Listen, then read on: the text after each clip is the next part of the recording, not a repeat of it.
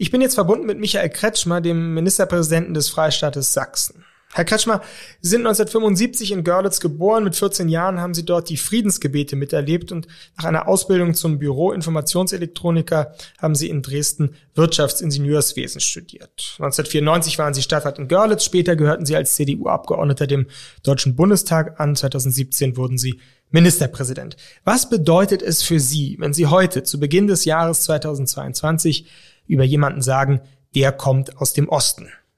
Naja, es ist natürlich schon mehr als eine Himmelsrichtung. Es hat schon was mit äh, Erfahrung zu tun und mit äh, Prägung. Es ist bei mir immer noch auch die Frage, äh, nicht nur der deutsche Osten, sondern eben auch der osteuropäische Raum mit Polen, mit Tschechien äh, bis in die Ukraine, irgendwie diese gemeinsame Verbindung.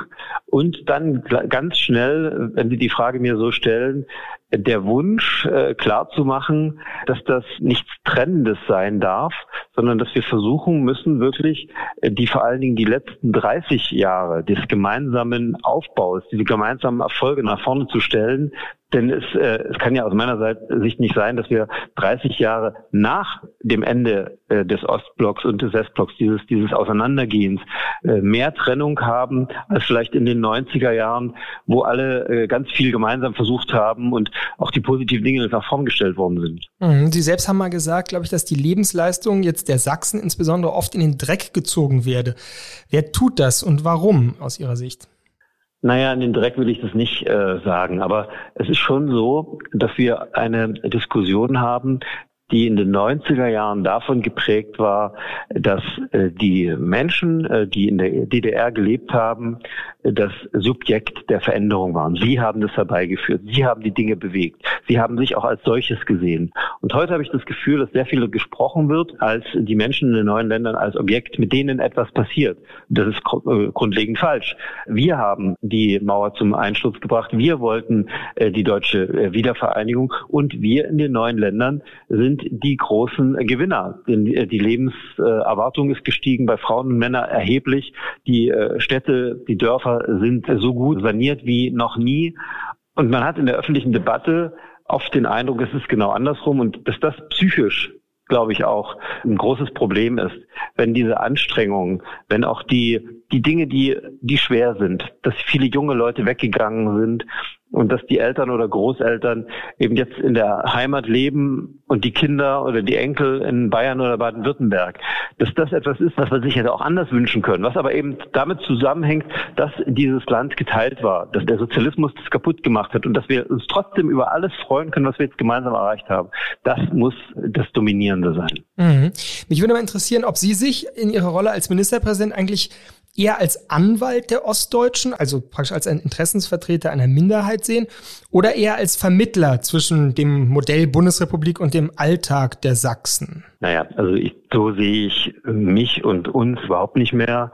Ich gebe zu, wenn Sie mich so ganz direkt fragen, die ersten Monate im Deutschen Bundestag 2002, 2003, ja, da habe ich noch das Gefühl gehabt, dass da Kollegen sind aus Bayern oder aus anderen Bundesländern, die, die, ein gleiches Alter, die da wesentlich stärker auftreten, die da ein großes Selbstbewusstsein haben.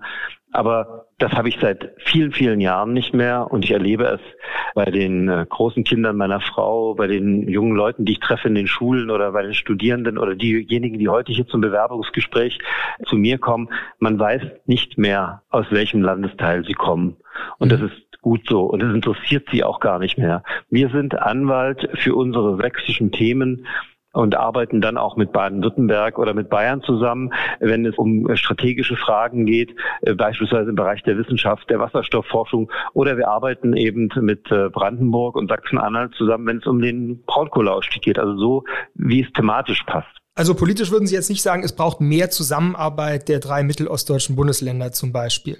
Doch, weil wir Synergieeffekte heben müssen, weil es äh, Dinge gibt, die wir besser gemeinsam machen können. Wir haben beispielsweise den Mitteldeutschen Rundfunk gemeinsam geschaffen in den 90er Jahren. Das war absolut richtig und gern mehr davon, gern mehr auch infrastrukturelle äh, Zusammenarbeit. Aber ich würde im gleichermaßen, äh, würde ich sagen, für die Zukunft dieses Landes Sachsen ist die Kooperation mit Bayern im Bereich der Automobilwirtschaft oder mit Baden-Württemberg im Bereich der Wasserstoffforschung mindestens genauso wichtig. Und wenn Sie fragen, was ist die große Herausforderung Deutschland jetzt 30 Jahre nach der äh, friedlichen Revolution, nach der deutschen Einheit, würde ich sagen, wir müssen dafür sorgen, dass Ost- und Westdeutsche die sich als solche in der jungen Generation gar nicht mehr bezeichnen, dass die viel mehr wieder miteinander zu tun haben, dass wir gemeinsame Schülerprojekte, dass wir gemeinsame Städtepartnerschaften, dass es kulturellen Austausch, gemeinsame Kulturprojekte gibt und äh, dass wir über das Gemeinsame sprechen. Mhm. Sie sagen, in jüngeren Alter gibt's die Kategorie gar nicht mehr. Da würde man jetzt zum Beispiel dagegen halten können, dass im Stadion von Erzgebirge Aue vor einigen Wochen ein Banner mit der Aufschrift stand, verzeihen Sie, dir, dass ich es wiedergebe, Kretschmer, du willst Sachse sein, verhältst dich wie ein Wessi-Schwein. Äh, wenn wir die ungehörig unflätige Ausdrucksweise mal ausblenden, was für Kritik verbirgt sich hinter so einer Parole? Was meinen Sie? Ganz interessanter Punkt. Ich habe jetzt dieses Bild hier mir in mein Büro gestellt, zusammen mit vielen anderen, die, so ein bisschen diese Corona-Zeit auch äh, beschreiben, weil ich immer wieder auch äh, darauf stoße und man sich immer wieder auch daran erinnert. Es sind nicht nur solche Bilder, es sind auch sehr viele positive da. Aber dieses eine zeigt, wie äh, es politische Gruppen gibt, die versuchen, diese Gesellschaft zu spalten.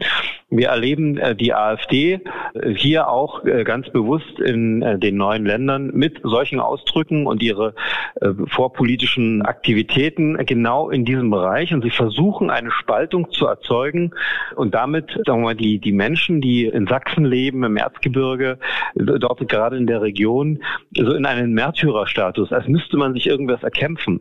Das ist aber, wenn man, wenn man jetzt ganz ruhig und sachlich die letzten 30 Jahre anschaut, worüber hat die Bundesrepublik Deutschland gesprochen?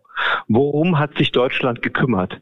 Darum, dass dieser Landesteil, der 40 Jahre ein sozialistisches Experiment erlebt hat, aufgebaut wird. Wir haben diese Lebensleistung erzählt. Wir haben diese Dinge aufgearbeitet. Also es ist völlig falsch und äh, politisch instrumentalisiert, jetzt den Eindruck zu erwecken, als gäbe es hier eine Benachteiligung, eine Stigmatisierung. Es wird ja von diesen Gruppen auch ganz bewusst versucht äh, darzustellen, als würde man in den alten Bundesländern über die Ostdeutschen lachen, würde mhm. man sie runtermachen. Ja, das ist ja Unfug. Ich habe noch nicht einen, einen einzigen getroffen, aber deswegen, ich wünsche mir, mehr gemeinsame Projekte, mehr gemeinsame Begegnungen, dass das einfach durch das persönliche Erleben als Unfug äh, und als Lüge auch für sich jeden erklärt und dass man aufhört mit solchen Dingen. Gibt es denn für Sie, wenn Sie sagen kulturelle Projekte, gibt es denn eine spezielle Prägung durch Ost, wenn Sie über Kultur nachdenken oder sprechen? Also ein besonderer Begriff von Kultur, den Sie da haben? Also ich habe mich gefreut, dass Chemnitz Kulturhauptstadt Europas geworden ist. Und das mit einem Ansatz, der wirklich die gemeinsame, auch kulturelle Geschichte im, in der, dem ehemaligen Ostblock aufnimmt sehr stark auf die Lebensleistung der Menschen dort äh, abstellt, der sehr stark die Alltagskultur in den Mittelpunkt nimmt.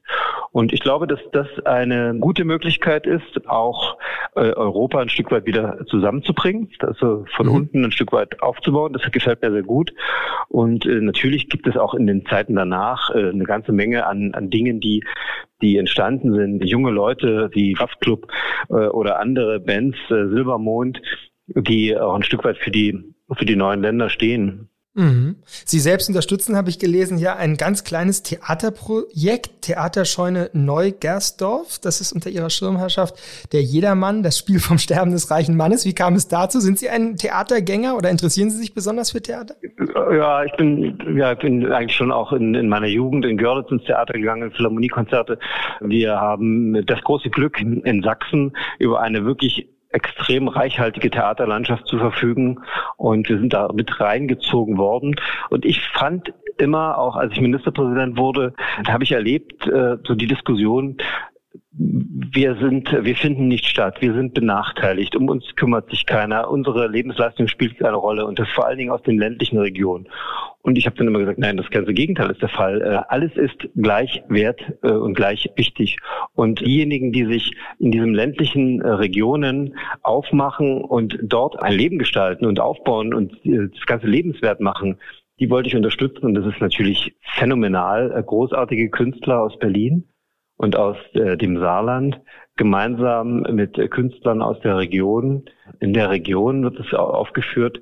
Das gibt es an vielen Stellen in Deutschland, auch im, im Oderbruch habe ich das neulich gesehen. Das ist äh, das, was ich verbinde mit dem, wir haben es selbst in der Hand, wie die Gegend, in der wir leben, aufgestellt ist, ob sie zukunftsgewandt ist, ob wir neugierig sind, ob wir offen für, Fre für Fremde sind, ob äh, das Ganze experimentell äh, spannend ist. Und diese Leute, diese Akteure, die muss man einfach unterstützen. Mhm. Haben Sie denn das Gefühl, dass die Proteste in Ihrem Bundesland, gerade heute früh wurde ja wieder berichtet über die Ausschreitungen, jetzt im Stichwort äh, Querdenker oder, oder Anti-Impf-Gegner, äh, dass diese Proteste eher etwas zu tun haben mit sozialen Ursachen, also dass eine bestimmte Schicht, vielleicht eine nicht privilegierte Schicht ist, oder dass es doch eben kulturelle Ursachen sind, dieses Misstrauen gegenüber staatlichen Institutionen doch mehr mit Kultur zu tun hat als mit dem Sozialen? Na, wir haben ja diese Proteste in, in ganz Deutschland, eigentlich überall in Europa. Sie beruhen äh, zu dem großen Teil wirklich aus auf Falschinformationen. Ich habe gerade vor unserem Gespräch einen Brief gelesen aus einem Pflegeheim mit unglaublich vielen wissenschaftlichen Fakten zu dem Impfstoff und äh, eine Bewertung, äh, warum der eigentlich nicht geeignet sein könne. Mhm. Und ich habe dann mit der Leiterin dieses Heims gesprochen und gesagt, ja, wir können da jetzt gerne drüber sprechen. Äh, wenn Sie das ernst meinen, werden wir einen Mediziner finden, der Ihnen diese Fragen beantwortet. Haben Sie ein ehrliches Interesse daran? Den Brief, den Sie geschrieben haben, den hätte ich Ihnen so nicht schreiben können. Ich habe diese Informationen nicht. Ähm, mhm. Ich vermute, Sie haben das von jemandem bekommen, Sie haben das von jemandem abgeschrieben und man merkt daran, da gibt es so viele Fake News und ganz bewusste äh, Desinformationen im Internet über die sozialen Medien und die machen einen riesigen Schaden. Das war ja auch das Gespräch mit äh, dem Justizminister Buschmann, dass wir dort stärker auch regulierend eingreifen müssen, weil es eine Gefährdung auch aus meiner Sicht äh, der, der Demokratie ist. Wir mhm. haben eine Medienregulierung in der Bundesrepublik Deutschland, die darauf beruht, dass Massenmedien nicht zur Propaganda eingesetzt werden dürfen, dass sie einer Kontrolle, einer Selbstkontrolle unterliegen müssen, dass äh, auch wirklich äh, nicht nur Fake News, sondern Propaganda, bösartige Dinge auch verfolgt werden können. Und das ist bei Telegram eben nicht der Fall. Und muss passieren. Also wenn ich es richtig verstehe, dann würden Sie sagen, es ist weder sozial noch kulturell in erster Linie, sondern es ist ein kommunikatives Problem, wenn man so will, ja, dass das vor allem durch Fake News gestreut wird. Und in diesem Zusammenhang würden Sie dann schon auch einen großen Unterschied zu derselben, sagen wir mal, Protestsituation ähm, 2015 zur, zur Zeit der Flüchtlingskrise ziehen. Also da sehen Sie deutliche Unterschiede, ja? Sehe ich Unterschiede, es sind auch zum Teil andere Menschen, mhm. sind auch manchmal ist es auch identisch, aber es sind auch äh, auch unterschiedliche Menschen und was wir natürlich haben, ist eine Medienrevolution, die äh, in der Vergangenheit ebenfalls ganz äh, große auch gesellschaftliche Umbrüche äh, vorgebracht hat. Und das Entscheidende in dieser Phase ist, dass diese Gesellschaft stark wird. Und das war über einen längeren Zeitraum jetzt nicht der Fall. Seit einigen Wochen, Monaten beobachten wir äh, großes zivilgesellschaftliches Engagement, auch Bürgermeister, die sich aufmachen und Stopp sagen zu diesen äh, Demonstrationen, die wirklich auch mit, mit falschen äh, Fakten argumentieren. Und das ist genau das, was wir brauchen. Wir brauchen in, einem, im Bereich der äh, Digitalisierung der sozialen Netzwerke eine Aufklärung, eine Emanzipation. Es ähm, braucht auch ein anderes Verständnis wieder, ein gemeinsames, kollektives zu wissenschaftlichen Fakten, zu Institutionen, denen wir äh, den Auftrag gegeben haben, diese komplexen Dinge zu klären und deren Meinung wir dann auch ein Stück weit folgen äh, müssen. Und das ist die Aufgabe, vor der wir gerade stehen. Und da dürfen wir uns nicht wegducken miteinander, sondern diesen Kampf müssen wir führen und wir müssen ihn so gewinnen, dass daraus eine neue Klarheit entsteht. Mhm. Stichwort Debatten oder Debattenklima. Sie haben ganz interessant was in der Zeit gesagt. Menschen, die in einer eigenen Welt leben, die sind gar nicht mehr zu erreichen. Aber die Auseinandersetzung mit ihnen sei trotzdem wichtig, weil andere das beobachten und sich ihre Meinung bilden. Können Sie das noch mal ein bisschen erklären? Was meinen Sie damit? Warum redet man mit Leuten, wenn man das Gefühl hat, es ist sowieso, sie sind nicht mehr zu erreichen? Naja, also zunächst mal ist das das äh, Dramatische in dieser Medienrevolution. Die Menschen die, über die wir jetzt sprechen, sind der festen Überzeugung, dass sie die Wahrheit wissen. Und äh, sie bekommen ausschließlich über die sozialen Netzwerke eine Bestätigung dieser Position. Ein Phänomen, was oft, sehr, sehr oft gesagt worden ist. Leider, auch das äh, gehört dazu, sorgt das Gespräch und der Versuch, mit, mit Argumenten äh, die Situation äh, anders darzustellen, eher für eine Verfestigung. Deswegen muss man sagen, einen gewissen Teil äh, der Bevölkerung wird man nicht erreichen. Aber ich glaube, wir als Politik dürfen nicht diejenigen sein, die äh, Menschen aufgeben, sondern müssen immer auch diskursfähig sein. Und es tritt dann genau dieser Effekt ein, dass äh, natürlich die gesamte Gesellschaft beobachtet, wie diese Diskussion stattfindet. Und zur Eskalation gehören immer zwei. Die, die eskalieren und die das mit sich machen lassen. Mhm. Und ich finde, die Politik, der aufgeklärte Teil der Gesellschaft, diejenigen, die auf wissenschaftlichen Erkenntnissen vertrauen, die müssen in einer so großen Zugewandtheit und mit einem so großen Respekt auch gegenüber anderen auftreten, dass sie gegenüber der Bevölkerung deutlich auch an Vertrauen weiter noch gewinnen.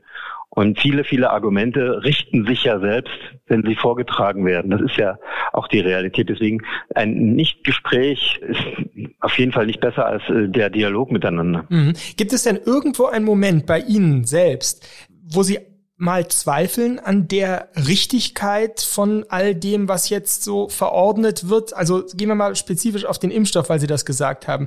Die Leute sind jetzt äh, zweimal, sogar die meisten dreimal geimpft und erkranken trotzdem. Haben Sie da manchmal irgendwo auch ein Gefühl, dass Sie sagen, oh Gott, hoffentlich ist das alles auch richtig, was wir da gemacht haben? Also das in, in diesem konkreten nicht, da bin ich mir sehr sicher. Beim Thema Impfstoff gibt es genügend wissenschaftliche Studien und das gehört zu unserem Erleben auch dazu, auch bei anderen Erkrankungen. Ich bin jemand, der eigentlich jedes Jahr gegen die saisonale Grippe geimpft worden ist und trotzdem kann man daran erkranken. Das nicht, es gibt andere Punkte, äh, die natürlich für Unsicherheit bei politischen Entscheidungen sorgen. Wie viel äh, Einschränkungen darf man geben? Wie viel ist wirklich auch sachgerecht? Äh, ist es richtig gewesen, die Schulen zu schließen oder nicht? Wir haben sehr in die Gesellschaft hineingehört, die in Sachsen nicht nach Inzidenz entscheiden wollte, sondern nach der Belegung der Krankenhausbetten. Wir haben das am Ende umgesetzt und haben als Entscheidungsgremium für äh, Lockdown-Maßnahmen und Wellenbrecher eben die tatsächliche Belegung in den Krankenhäusern genommen. Das führt natürlich auch dazu, dass es dann zu einer großen Belastung in den Krankenhäusern kommt. Also diese konkreten Dinge sind es. Wobei ich Ihnen sagen muss, jetzt im Jahr 2021, 2022 ist die Sache aus meiner Sicht viel klarer als noch im Jahr 2020. Wir haben das jetzt mehrmals erlebt. Wir kennen die Wirkmechanismen. Wir wissen auch, dass wenn in anderen Ländern die äh, Pandemie äh, beginnt, dass sie bei uns auch ankommen wird. Also viele der Fragen sind einfach jetzt nicht mehr zu stellen aus meiner Sicht und viele der Demonstrationen sind auch nicht zu rechtfertigen. Natürlich ein Gastronom, der geschlossen hat, ein Fitnessstudio, was geschlossen hat, eine Kosmetikerin, hat alles recht und kann man auch verstehen, dass sie sich artikuliert und sagt, ich fühle mich hier getroffen. Aber die Tatsache, dass die Krankenhäuser überlastet sind, dass Menschen sterben und dass man äh, diese Schutzmaßnahmen ergreift, damit sie eben nicht sterben, das ist doch ein so hohes, auch ethisch und moralisches Gut, äh, dass man dagegen äh, zumindest nicht als nicht unmittelbar Betroffener jetzt äh, demonstrieren kann. Ich hätte Verständnis, wenn die Menschen auf die Straße gehen würden und sagen, wir brauchen mehr Impfstoff, wir brauchen mehr Medikamente. Das wären Gründe, aber, aber nicht gegen Schutzmaßnahmen, die ganz klar Menschenleben retten. Mhm. Ja, ist interessant. Ich meine, ähm, ich erinnere mich an eine Begegnung mit einer Postbotin in Brandenburg vor ein paar Wochen, die, wir kamen da irgendwie zufällig drauf, die mir eben sagte, sie lässt sich nicht impfen, gar nicht aus all dem, was Sie jetzt sagen, sondern wirklich aus dieser Osterfahrung, weil früher mussten wir das ja, ne? in der DDR wurde ja bekanntermaßen zwangsgeimpft, also das will ich nicht noch einmal erleben. So diesen Aspekt ganz stark hervorstellen, also als Skepsis gegenüber dem Staat. Das begegnet Ihnen aber weniger, würden Sie sagen, ja? Na, weniger. Ich habe äh, im Gegenteil äh, bei meiner Demonstration vor einem Jahr erlebt, habe ich auch eine da Dame gefragt, Sie, Sie kommen doch auch aus der ehemaligen DDR, so wie ich. Sie sind doch da geimpft worden. Ja, äh, da habe ich mehr äh, Vertrauen gehabt in die Impfstoffe als heute.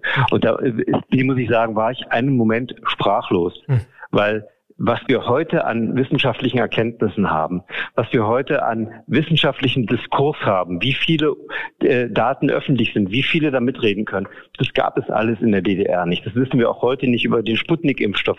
Äh, deswegen, wenn Unfug Unfug ist, muss man ihn auch als solchen benennen.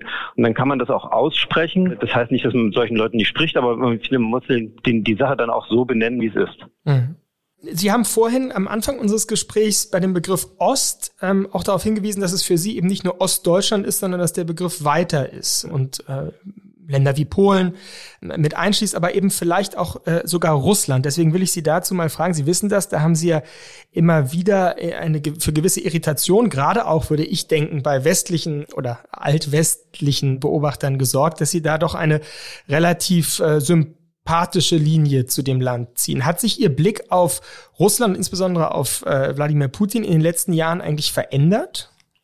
Also zunächst mal habe ich eine positive Grundhaltung zu Russland und zu der russischen Kultur. Zweite ist, wir haben natürlich auch hier das Phänomen des selektiven Hören und, äh, und Sehens. Ich bin da mit meiner Kritik, was die Situation der Demokratie, der Menschenrechte in Russland angeht, ganz klar. Wir haben bei unserem letzten Besuch mit Memorial gesprochen, also der bürgerschaftlichen mhm. äh, Initiative, die gerade auch äh, verboten werden soll. Wir haben dort mit vielen anderen Menschenrechtlern gesprochen. Ich habe in dem Gespräch mit dem Präsidenten, der auch auf die Situation auf, in der Krim, Ukraine hingewiesen. Das äh, findet alles statt, soll nicht, äh, soll zum Teil nicht gesehen werden. Worum es mir geht, ist erstens, mit Sanktionen kommen wir nicht weiter. Wir müssen miteinander reden. Russland gehört wieder an den Gesprächstisch und äh, nur dort werden die Dinge äh, zu klären sein. Es ist ein so großes Land mit einer eigenen Agenda, mit einer äh, auch eigenen äh, Dynamik, die man von außen nicht beeinflussen kann. Und ich bin, mir bin der festen Überzeugung, im Dialog, im gemeinsamen Arbeiten, auch mit wirtschaftlichen Dingen, ist mehr zu erreichen als äh, in der Konfrontation. Das was uns eben am meisten äh, in den letzten Monaten beschäftigt hat bis heute, ist eben die Nord Stream Gaspipeline, die äh, zunächst einmal von den Amerikanern aus äh, energiepolitischen Eigeninteressen torpediert worden ist und bis heute torpediert wird und die eben dann auch von einzelnen Parteien in Deutschland, die jetzt auch in der neuen Bundesregierung sind, äh, torpediert wird. Das, glaube ich, ist falsch. Das wird auch als solches erkannt. Man, man sieht diese wirtschaftlichen Interessen Amerikas und man sieht auf der anderen Seite dass wir äh, auch davon abhängig sind von diesen Gaslieferungen und dass es uns über die letzten Jahrzehnte gut getan hat, diese gemeinsamen wirtschaftlichen Interessen zu haben, die uns immer wieder gezwungen haben, miteinander zu reden, uns zu begegnen und Konflikte eben auch nicht so zu eskalieren zu lassen, dass das zum Beispiel dann gefährdet wird. Haben Sie Angst davor, dass Russland in der Ukraine einmarschiert? Ja, wir sind äh, alle miteinander, glaube ich, äh, erstaunt, erschrocken, dass es äh, solche Grenzverschiebungen überhaupt geben konnte, noch einmal. Ich glaube, jeder hat es ausgeschlossen. Und deswegen auch da, wir haben hier intensiv für das NATO-Manöver äh, im Baltikum geworben. Ich habe gemeinsame Termine gemacht mit hochdekorierten US-Generälen und dem litauischen äh, Botschafter, um zu erklären der sächsischen Bevölkerung, warum das wichtig ist, wie man in Litauen sich fühlt und warum wir das vielleicht als Deutsche äh, nicht nachvollziehen können, aber es in dem Land genauso ist. Also wehrhaft sein, starkes Selbstbewusstsein haben, aber miteinander Dinge gemeinsam bewegen. Das ist mein Ziel und da habe ich das Gefühl gehabt, hat es durchaus verschiedensten Interessen Gruppen gegeben, die das nicht wollten, die keine Kooperation wollten, die diese, diesen Austausch nicht wollten, die diese Gespräche nicht wollten. Das halte ich für falsch. Zum 200. Geburtstag von dem Autor Dostoevsky haben Sie zusammen mit dem russischen Botschafter am Denkmal des Dichters in Dresden Blumen niedergelegt. Sind Sie auch persönlich ein Fan von Dostoevsky? Nicht so, nicht so sehr. Nicht so sehr. Aber auch das ist interessant, was alles so äh, gesehen wird. Und auch hier gilt es, muss miteinander im Dialog sein. Da kann der Freistaat Sachsen, auch wenn er so klein ist, schon eine ganze Menge auch an, an Vermittlungsarbeit leisten, weil es eben so viele Kontakte nach Russland gibt gibt, weil es irgendwie auch diese Zugewandtheit gibt, beispielsweise des russischen Präsidenten äh, in die Stadt Dresden. Mhm. Das finde ich, sollte man nutzen. Mhm. Naja, interessant. Also das ist sicher nicht eine Meinung, die jetzt nicht so wahnsinnig viele andere Politiker auch in höheren äh, Positionen, wie Sie sie haben, äußern würden. Deswegen finde ich das schon äh, bemerkenswert, wie Sie ja manchmal bemerkenswerte Dinge äh, gesagt haben oder tun, die jedenfalls nicht dem Mainstream, sagen wir mal, entspricht. Ich ähm, habe äh, zur Kenntnis genommen, dass Sie bei der Debatte um Uwe Tellkamp, den Autor, der ja bei Ihnen in Dresden ansässig ist, äh, sich da schützend vor ihn gestellt haben, nach dessen Kritik an Merkels Flüchtlingspolitik. Haben Sie gesagt, ärgerlich ist die schon wieder beginnende Stigmatisierung. Ist oh ja. rechtskonservatives Denken, wenn es von einem Schriftsteller stammt, etwas, mit dem Sie sich ernsthafter beschäftigen, als wenn es von einem Politiker, sagen wir mal der AfD, kommt? Naja, also der Telkamp äh, ist gebeten worden in ein Streitgespräch hier im Kulturpalast und äh, hat dort ähm, das getan, was man erwartet, äh, zu streiten. Und danach wurde ihm daraus ein Strick gedreht. Und ich finde, so geht es nicht. Ne? Und man kann ja einem äh, Deutschen nicht Schlimmeres tun, antun, als man, dass man sagt, man ist ein Rechtsextremer oder ein Antisemitist. Mhm. Zu Recht im Übrigen, ja, aufgrund unserer Vergangenheit. Mhm. Absolut berechtigt. Und deswegen müssen wir schon auch dafür sorgen, dass dass das äh, aufhört und dass man sich vor die Leute stellt, wenn, wenn dieser Vorwurf äh, nicht berechtigt ist und der ist bei Telcom nicht berechtigt. Wir haben es bei der AfD nicht mit einer politischen Kraft zu tun, die äh, konservativ ist oder die rechtskonservativ ist, sondern wir haben es mit wirklich Menschen zu tun, die extrem äh, rechtsextremistische Strömungen in ihrer Partei dulden und die sie auch aus meiner Sicht nicht mehr im Griff haben. Ich bin nach meinem Ausscheiden aus dem Bundestag 2017 äh, ein Jahr später wieder da gewesen und äh, habe an einer Debatte teilgenommen und habe diese Reden der AfD-Abgeordneten gehört. Und ich will sagen, ich habe die ganzen 15 Jahre vorher so etwas noch nicht gehört. Und es wäre un denkbar gewesen. Auch das, was wir im Sächsischen Landtag erleben, es ist undenkbar. Es ist nicht eine, eine politische Auseinandersetzung über Fehler, über äh, andere Wege, äh, auch, sagen wir mal, ein sehr äh, vielleicht populistischer und harter äh, Auseinandersetzung mit, mit der Regierung und, und den Maßnahmen, sondern es ist wirklich bösartige Zersetzung, es ist das Verdrehen von Fakten, es ist das Spalten der Gesellschaft, es ist extrem gefährlich, was hier passiert. Und man muss das immer wieder auch als solches benennen dass auch die, die AfD diese rechtsextremistischen äh, Geister, die sie rief, nicht mehr im Griff hat. Sie tut es ab und zu, aber immer dann, wenn sie äh, wirklich dagegen vorgeht, bemerkt man sofort, wie sie wieder zurückrudern müssen, ist ähm, aus meiner Sicht ein, ein, großes Problem für unsere äh, Gesellschaft. Und jetzt auch im Bereich von Corona-Bekämpfungspolitik ist das natürlich auch ein Problem, wenn es eine politische Kraft gibt mit doch einem nennenswerten äh, Wahlergebnis, die äh, komplett Corona anzweifelt, die die Notwendigkeit äh, von Gegenmaßnahmen bestreitet, die ähm, die das Misstrauen gegen das Impfen immer mehr nährt das muss ja Folgen haben in der Gesellschaft. Also Sie würden zwischen rechts und konservativ eine ganz klare Brandmauer aufziehen und sagen, konservatives Denken ist das eine und rechtes Denken ist verhängnisvoll und antidemokratisch per se. Naja, äh, äh, also ich würde sagen, konservativ ist das eine, rechts ist das eine und dann gibt's rechtsextremistisch. Mhm. Und rechtsextremistisch ist etwas, äh, was wir aus äh, wirklich äh, guten Gründen mit aller Härte äh, kämpfen müssen, mit den Mitteln des Rechtsstaats, mit den Mitteln auch der, äh, der Diskussion und des Aufdeckens, des Ansprechens der, der Dinge. Und da würde ich schon sehr, sehr klar unterscheiden. Und das ist, glaube ich, auch notwendig. Kommen wir vielleicht zum Abschluss jetzt mal auf die Zukunft der, des Konservativismus in Deutschland. Sie gelten ja schon als eine, so jedenfalls nehme ich das aus der Distanz wahr, als eine gewisse Hoffnung äh, für den Konservativismus in, in, in Deutschland, insbesondere der CDU. Ist es denn so, oder würden Sie das äh, sehen, dass der Konservativismus gerade im Osten eine erneuernde Kraft haben kann, jetzt in dieser Situation für das gesamte Land? Also dass aus sozusagen im Osten da Impulse ausgehen könnten für die Erneuerung der CDU? Also ich freue mich, dass wir mit Friedrich Merz jetzt einen Parteivorsitzenden haben, der ja ganz klar auch von der Basis gewünscht war. Und dass er die Chance hat, die Dinge jetzt aufzurichten, dass er sich ein Team organisiert und das merkt man jetzt auch schon bei den Kandidatenvorschlägen, mit denen man gemeinsam Dinge bewegen kann. Und da würde ich sagen, äh, konservativ heute, das ist ja auch das, das eigentlich das Wesen des Ganzen, aber so wird es in der Öffentlichkeit auch ähm, meistens nicht dargestellt. Konservativ heißt ja bewahren von dem, was gut ist, aber offen sein wirklich für, für neue Dinge. Und dieses Offensein für neue Dinge auf Grundlage von guten Erfahrungen, von, von dem, was dieses Land stark gemacht hat, von unseren, von Werten, von unseren Haltungen, von unserem Hinwendung zu Leistung, aber eben auch zu beispielsweise zu wissenschaftlichen Erkenntnissen.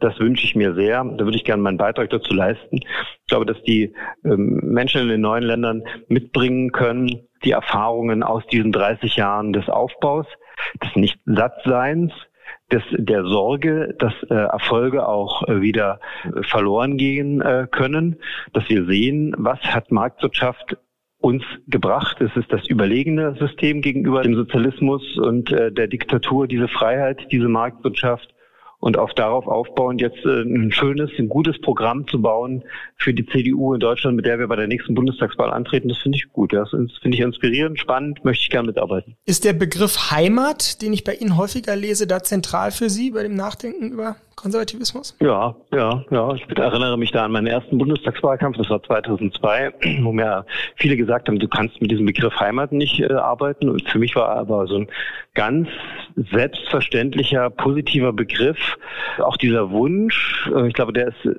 auch sehr ausgeprägt in vielen Teilen Deutschlands, äh, dass äh, dort, wo ich herkomme, dort, wo ich aufgewachsen bin, da, wo ich lebe, dass ich mich dort einbringe, dass ich mich dafür engagiere und dass das eben was wichtig ist, dass es einen hohen Wert hat. Spielt Religion eigentlich in Ihrem Leben eine besondere Rolle? Ja, ich komme aus, einem, also aus einer Familie, in der das immer sehr wichtig war, Protestanten und haben auch unsere äh, Kinder äh, getauft und erziehen sie auch so. Das, ich finde, Religion ist etwas Wichtiges. Ähm, du das jetzt nicht so nach draußen ziehen, das ist etwas, was man auch für sich selbst tut. Aber es gibt äh, Sicherheit, es gibt Halt, es gibt Orientierung. Und das finde ich gerade auch bei, bei jungen Menschen, wenn man die Möglichkeit hat, Chance hat, Kinder äh, zu haben, dann ist das der, der Wertekompass, den man mitgibt. Ein, ein Koordinatensystem, was sich zu einem großen Teil selbst erklärt. Und was, äh, wenn man, wenn man älter wird, auch äh, gewisse Fragen, was ist richtig, was ist falsch, wie sollte ich mich entscheiden, mit äh, erleichtert. Mhm. Wenn Sie jetzt abschließend mal auf die Zukunft nochmal der CDU schauen. Sie sind jetzt 2017 zum Ministerpräsidenten gewählt und 2019 knapp wiedergewählt und vor ein paar Monaten auch von der sächsischen CDU mit einem Ergebnis bestätigt worden, was sie sicherlich jetzt nicht hundertprozentig gefreut hat, nehme ich an, aber darum will ich jetzt gar nicht, gar nicht gehen, sondern die Frage ist, da haben Sie gesagt, die Zukunft der CDU werde sich in einem Marathonlauf und keinem Sprint entscheiden. Äh, was heißt das und sind Sie das, ein Langstreckenläufer?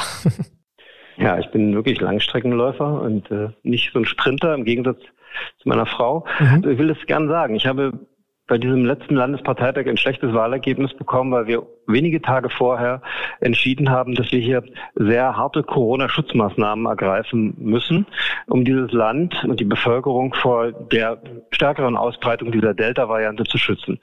Und da die CDU eine Volkspartei ist, findet das, was auch in der Gesellschaft stattfindet, natürlich auch in der Partei statt. Das finde ich ist zunächst erstmal was Positives, weil es ist eben nicht einfach nur das Abnicken, sondern da sitzen Menschen, Frauen und Männer, die auch sagen, nein, das passt mir nicht. Und das war trotzdem noch ein ordentliches Wahlergebnis, aber es war deutlich schlechter als in den Jahren äh, zuvor und es hatte sehr viel mit dieser äh, Entscheidung äh, zu tun. Heute, einige Monate später, wissen wir, es war alles richtig. Wir haben viele, viele Menschenleben geschützt durch diese Maßnahmen und äh, deswegen äh, gehe ich da auch äh, mit äh, beruhigt äh, damit um. Und der Satz mit dem Marathonlauf ist eben so, wenn man unmittelbar aus der Regierungsverantwortung nach 16 äh, Jahren ausscheidet, dann ist bei vielen im Kopf, das kann eigentlich gar nicht sein, das ist ein Unfall, das wird morgen wieder anders sein. Nein, das wird es nicht. Diese Partei muss sich aufstellen, sie muss sich auch bei inhaltlichen Punkten sehr klar aufstellen, sie muss sich bei den großen Fragen Rente, Klima, Energie, Wirtschaftssystem, soziale Sicherungssystemen Antworten geben, wie die Systeme funktionieren und dann in einen äh, Streit eintreten, auch mit der jetzigen Bundesregierung über deren Konzepte. Und das wird eine gewisse Zeit es wird auch die Möglichkeit geben zur Profilierung von Personen, die auch dann stattfinden sollen, auch Jüngeren. Und deswegen ähm, sollten wir uns jetzt auf diesen Marathonlauf äh, aufmachen mit einer Freude und auch mit einem Lächeln, weil das ist eigentlich eine spannende Aufgabe. Ich erinnere mich noch gut an 2004, an diesen Parteitag, als wir damals über die sozialen Sicherungssysteme, über das Steuerkonzept gesprochen haben. Das waren harte Debatten. Aber als sie zu Ende waren, als dieser Parteitag am Abend zu Ende gegangen ist, waren alle beeindruckt, begeistert, positiv gestimmt, weil da wirklich eine harte Arbeit mit einem Ergebnis geendet hat, hinter das sich am Ende alle stellen konnten. Werden Sie denn ganz vorne mit Friedrich Merz zusammenlaufen, der Sie ja gerne als stellvertretenden CDU-Vorsitzenden hätte? Ja, ich stehe dafür zur Verfügung, will das gerne übernehmen und die Gedanken, die ich habe zum Thema ähm, Wissenschaft und äh, Forschung, zum Thema Blick in die äh, eher ins östliche Europa, aber natürlich auch die Rolle hier als jemand, der aus den neuen Ländern kommt, das äh, dort mit, mit Kraft mit zu vertreten. Herr Kretschmer, ich danke Ihnen sehr für das Gespräch. Gerne.